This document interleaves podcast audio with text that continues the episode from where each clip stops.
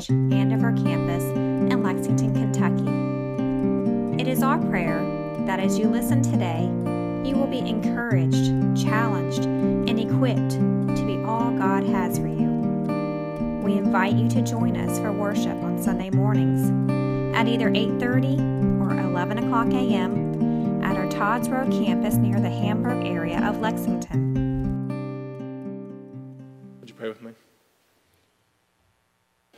Lord, in another news cycle and another set of uh, chaos,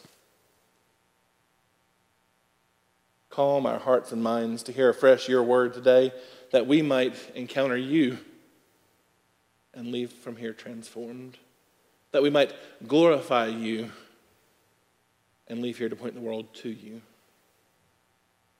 Send down your spirit even in this moment. We love you and we praise you. In Christ's name we pray. Amen. In the beginning, God created the heavens and the earth. Uh, he fashioned together the whole of creation.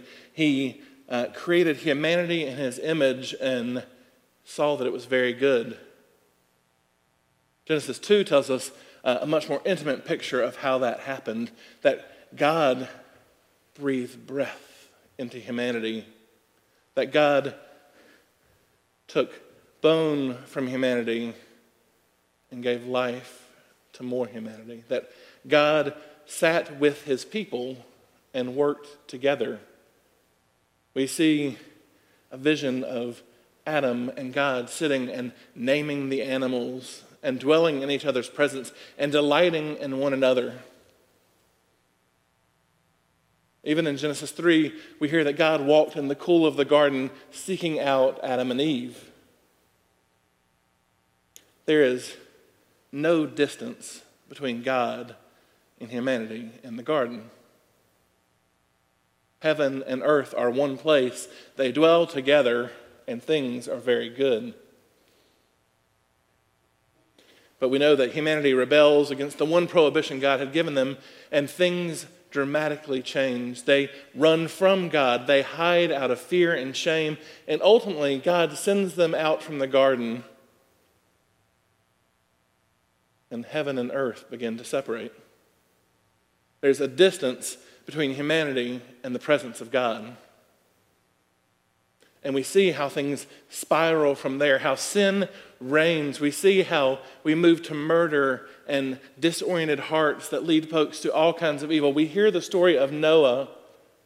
And even after that, where God has made covenant with humanity, the very next story is people trying to build a tower to heaven at Babel, where they try to name that they are the powerful ones. It's like they're trying to take over God's realm, even as He has put distance between them. God scatters them throughout the lands and gives them new languages, naming that things are not right.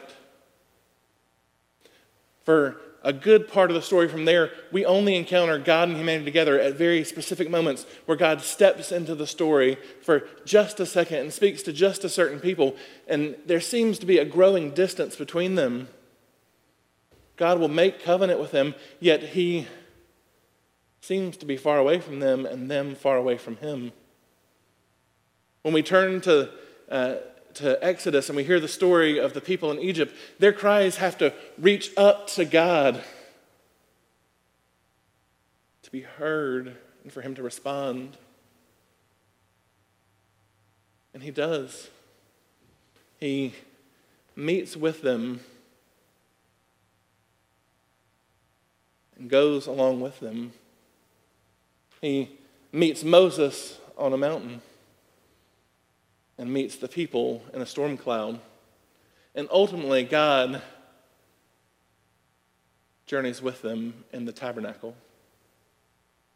God, who at one point had heaven and earth uh, overlapping in Eden, now is put in a box that he might at least be near his people.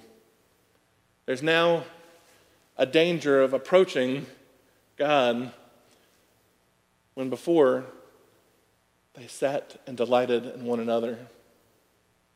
But at least God is near the people. He is He is a known entity and a known place. God will go before them in battle. He will lead them into the promised land. He will be with them. David wants to build him a permanent home, and ultimately, God rejects that and says that if you, if you must do that, Solomon will do it. And Solomon builds a temple on the back of slave labor to put God in one place. And so, this little bit of heaven sits in the midst of Israel, but still barely approachable and only by certain people and only at certain times and only when certain things are right. The distance between God and humanity is vast. And the distance between God and the rest of humanity that is not Israel is even vaster. Ultimately, the nation divides into two. The north goes into exile in Assyria, and the south falls to Babylon. And, and maybe the climax of Israel's grief and lamentation, Ezekiel sees the very presence of God lift up from the temple and go away.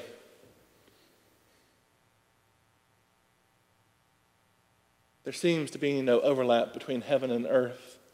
God is only dropping in at specific points and times, and the people feel far away from God.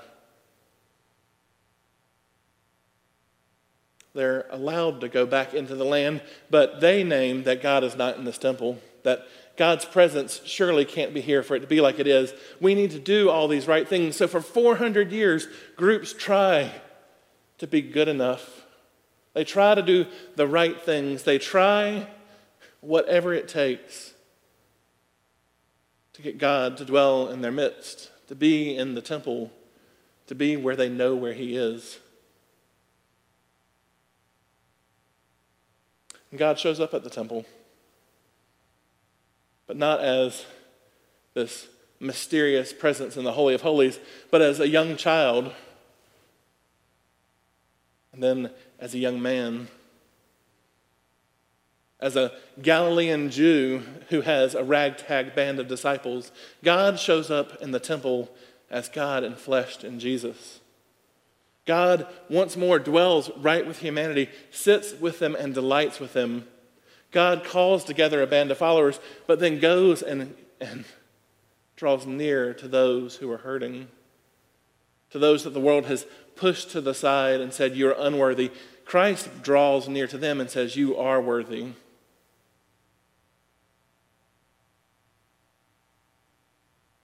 God is very close to a certain group of people at this time. There's Peter and the 3 and the 12 and the 72 and the 120 experiencing this nearness of God. But then Jesus begins to tell them things like, uh, I'm going to have to leave you. I'm going to go to death.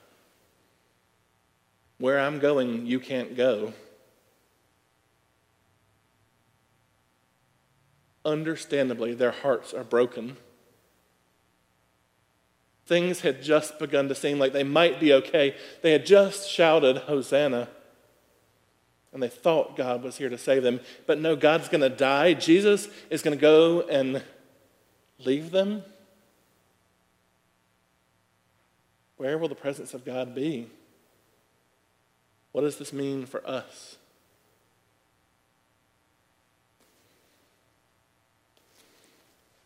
Jesus tells them in John chapter 14 If you love me, you'll keep my commandments. I will ask the Father, and he will send another companion who will be with you forever.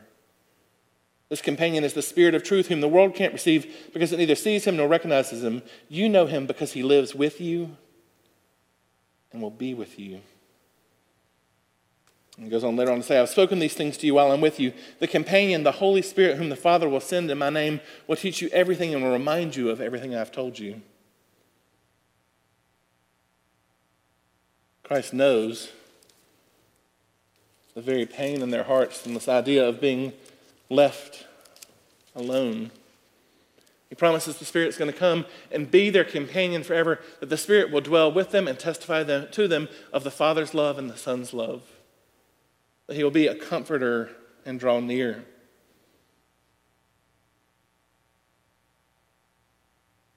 I thought that was the end of the Holy Spirit story in the Gospel of John. I'm going to confess, I've read the Bible a lot, and I've read John even more. I've translated this thing, and I've never noticed afresh this Holy Spirit Pentecost kind of story in John's Gospel before. Post resurrection, post uh, Easter, we read. It was still the first day of the week that evening while the disciples were behind closed doors because they were afraid of the Jews, Jewish authorities. Jesus came to them and stood among them. He said, Peace be with you. And after this, he showed him his hands and his side. When his disciples saw the Lord, they were filled with joy. Jesus said to them, Peace be with you. As the Father sent me, so I am sending you. Then he breathed on them and said, Receive the Holy Spirit.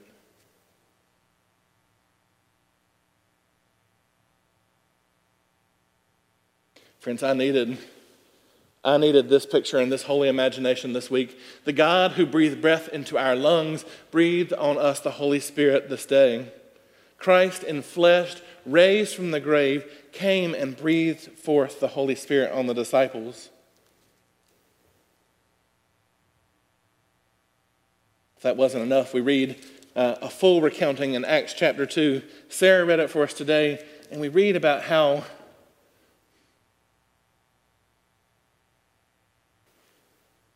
there was like a sound from heaven, like a howling of a fierce wind filling the house, where what seemed like individual flames of fire lighted on them, and they were filled with the Holy Spirit, and they began to speak other languages as the Spirit enabled them to speak.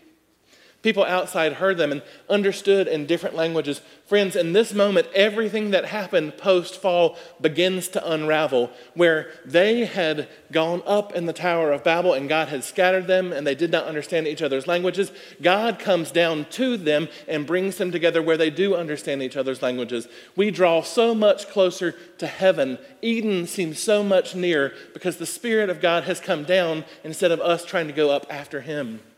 This fire that comes down changes everything. Peter draws on the story of Joel and how in, in the day of the Lord, old men will prophesy, young men will dream dreams, will pour out his spirit upon the servants, the men and women, and they will prophesy. Wonders will occur from the heavens above, signs in the earth below, blood and fire and clouds of smoke. The sun will be changed into darkness, the moon into blood, and there'll be great uh, spectacular on the day of the Lord. And everyone who calls on the name of the Lord will be saved.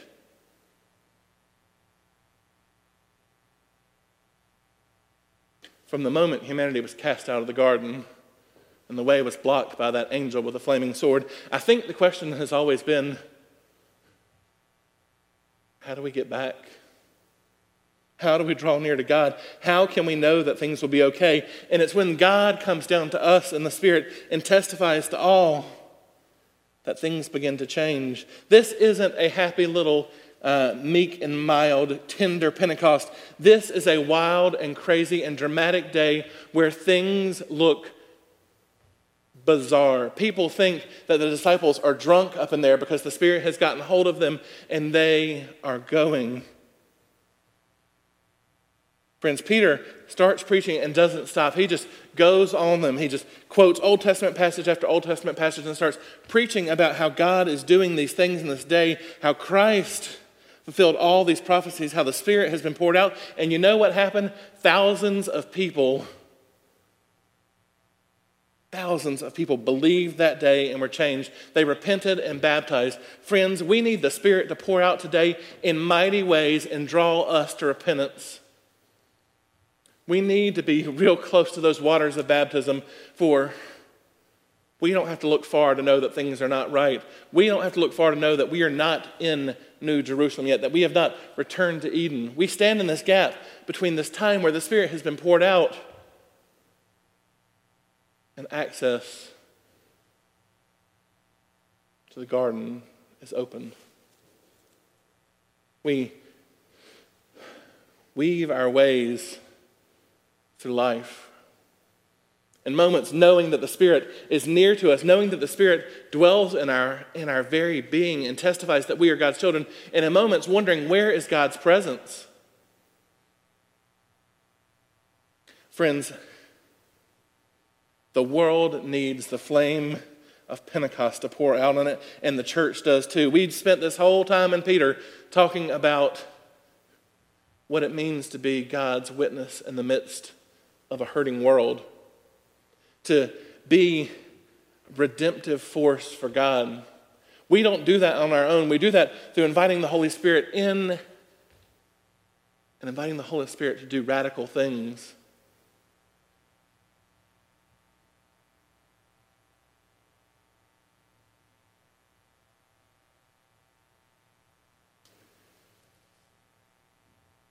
Peter's preaching an Old Testament sermon on Pentecost.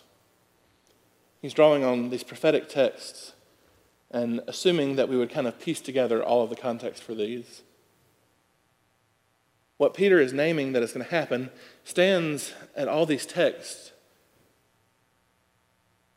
where these prophets speak to a people because they are trampling on one another and because they have turned their backs on God. The prophets speak for two reasons. Uh, the people have stopped worshiping Yahweh and they have treated humanity like garbage. The picture is that the Spirit gets hold of them and that ceases, that they orient their hearts to, to God, God who was enfleshed in Jesus and whose Spirit poured out on them, and that they cared for one another. We have this uh, descriptive picture of what it looked like for them to sh- sell all their possessions and share things, to, to care for each other in their provision. Pentecost reminds us that God wants us to be part of his work of justice, his work of uh, uniting the whole world, work of pointing the whole world to him. See, Christ came and and ministered to Israel, but the Spirit pours out for the whole of humanity, where ultimately the promises of God come true that all nations will be blessed.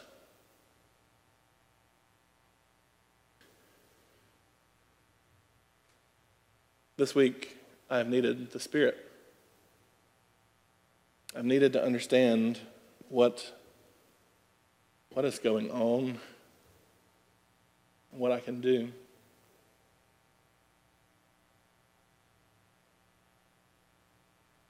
Dr. Glenn Packiam, uh, pastor of New Life downtown in uh, Colorado Springs, uh, tweeted this week about God's love for the marginalized.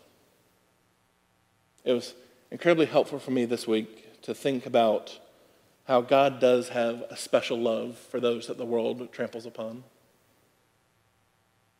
We name it in Scripture as the orphan and the widow, the alien and the stranger, We need to name that it's persons of color, that it's LGBTQ individuals, that it's the prisoner, that it's uh, far more than just these simple little categories. God's heart is for those who have been trampled upon. He invites us through the power of the Spirit to be to be his hands and feet, to be his very body. Friends, I have been praying fervently this week that the Spirit would fill me and would fill you in mighty ways and show us how we might do more than simply pray. For right now, all I know to do is pray. I'm listening, I'm trying to understand from persons of color what, what it means to be authentic. I'm hearing it's not enough to just not be racist, that they actually need us. They need us to be us. I have uh, spent most of my life being okay that I'm not racist. I'm learning that that is not enough. And so I am in fervent prayer that the Spirit would show me what it means uh, to be transformed, to be a Pentecost person, a person who sees the very nature and character of God because what the Spirit is doing in me. Uh, a very type of person that people want to draw near to God because of me. And that's my prayer for you. Friends, the world is on fire. May we call down a different type of fire. The fire of the Holy Spirit to set us free from bondage to set the world free from hatred, to do that which only God can do.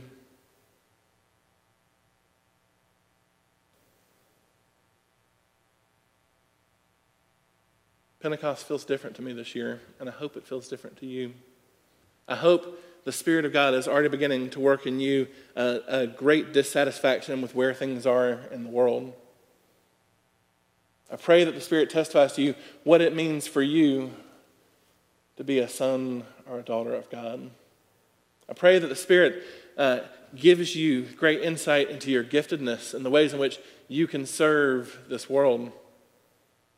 I pray that the Spirit testifies to your spirit that you are beloved and that you are a child of God.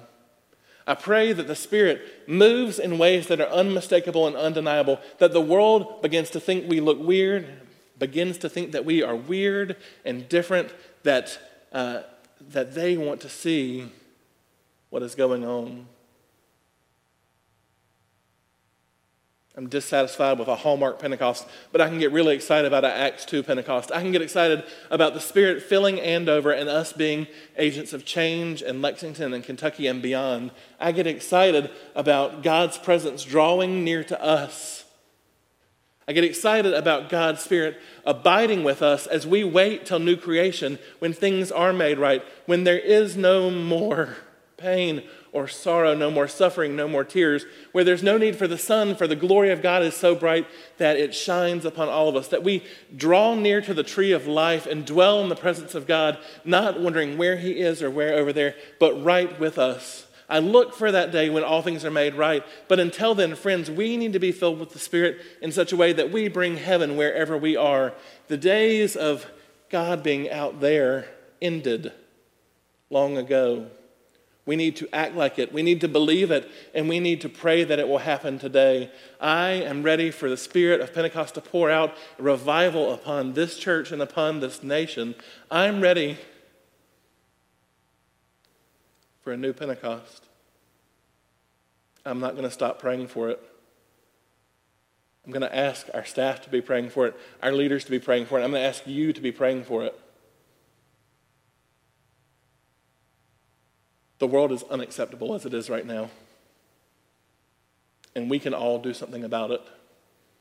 We have to ask God to tell us what it is, and we have to ask God to actually be the one who helps us do it. But it's unacceptable.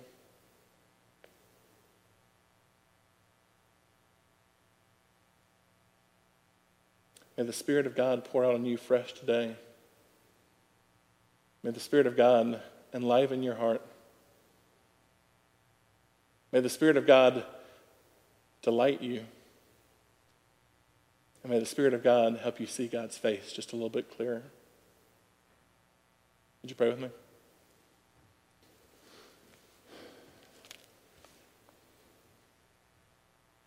Loving God, we like to worship on uh, each Sunday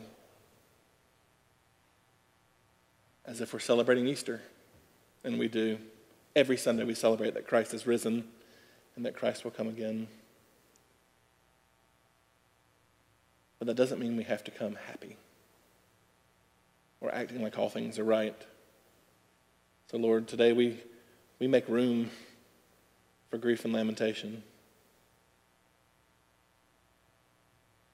And yet, as we make room for that, we give you that room to fill with your Spirit to draw near to us, to abide with us, and to help us go and be your very body.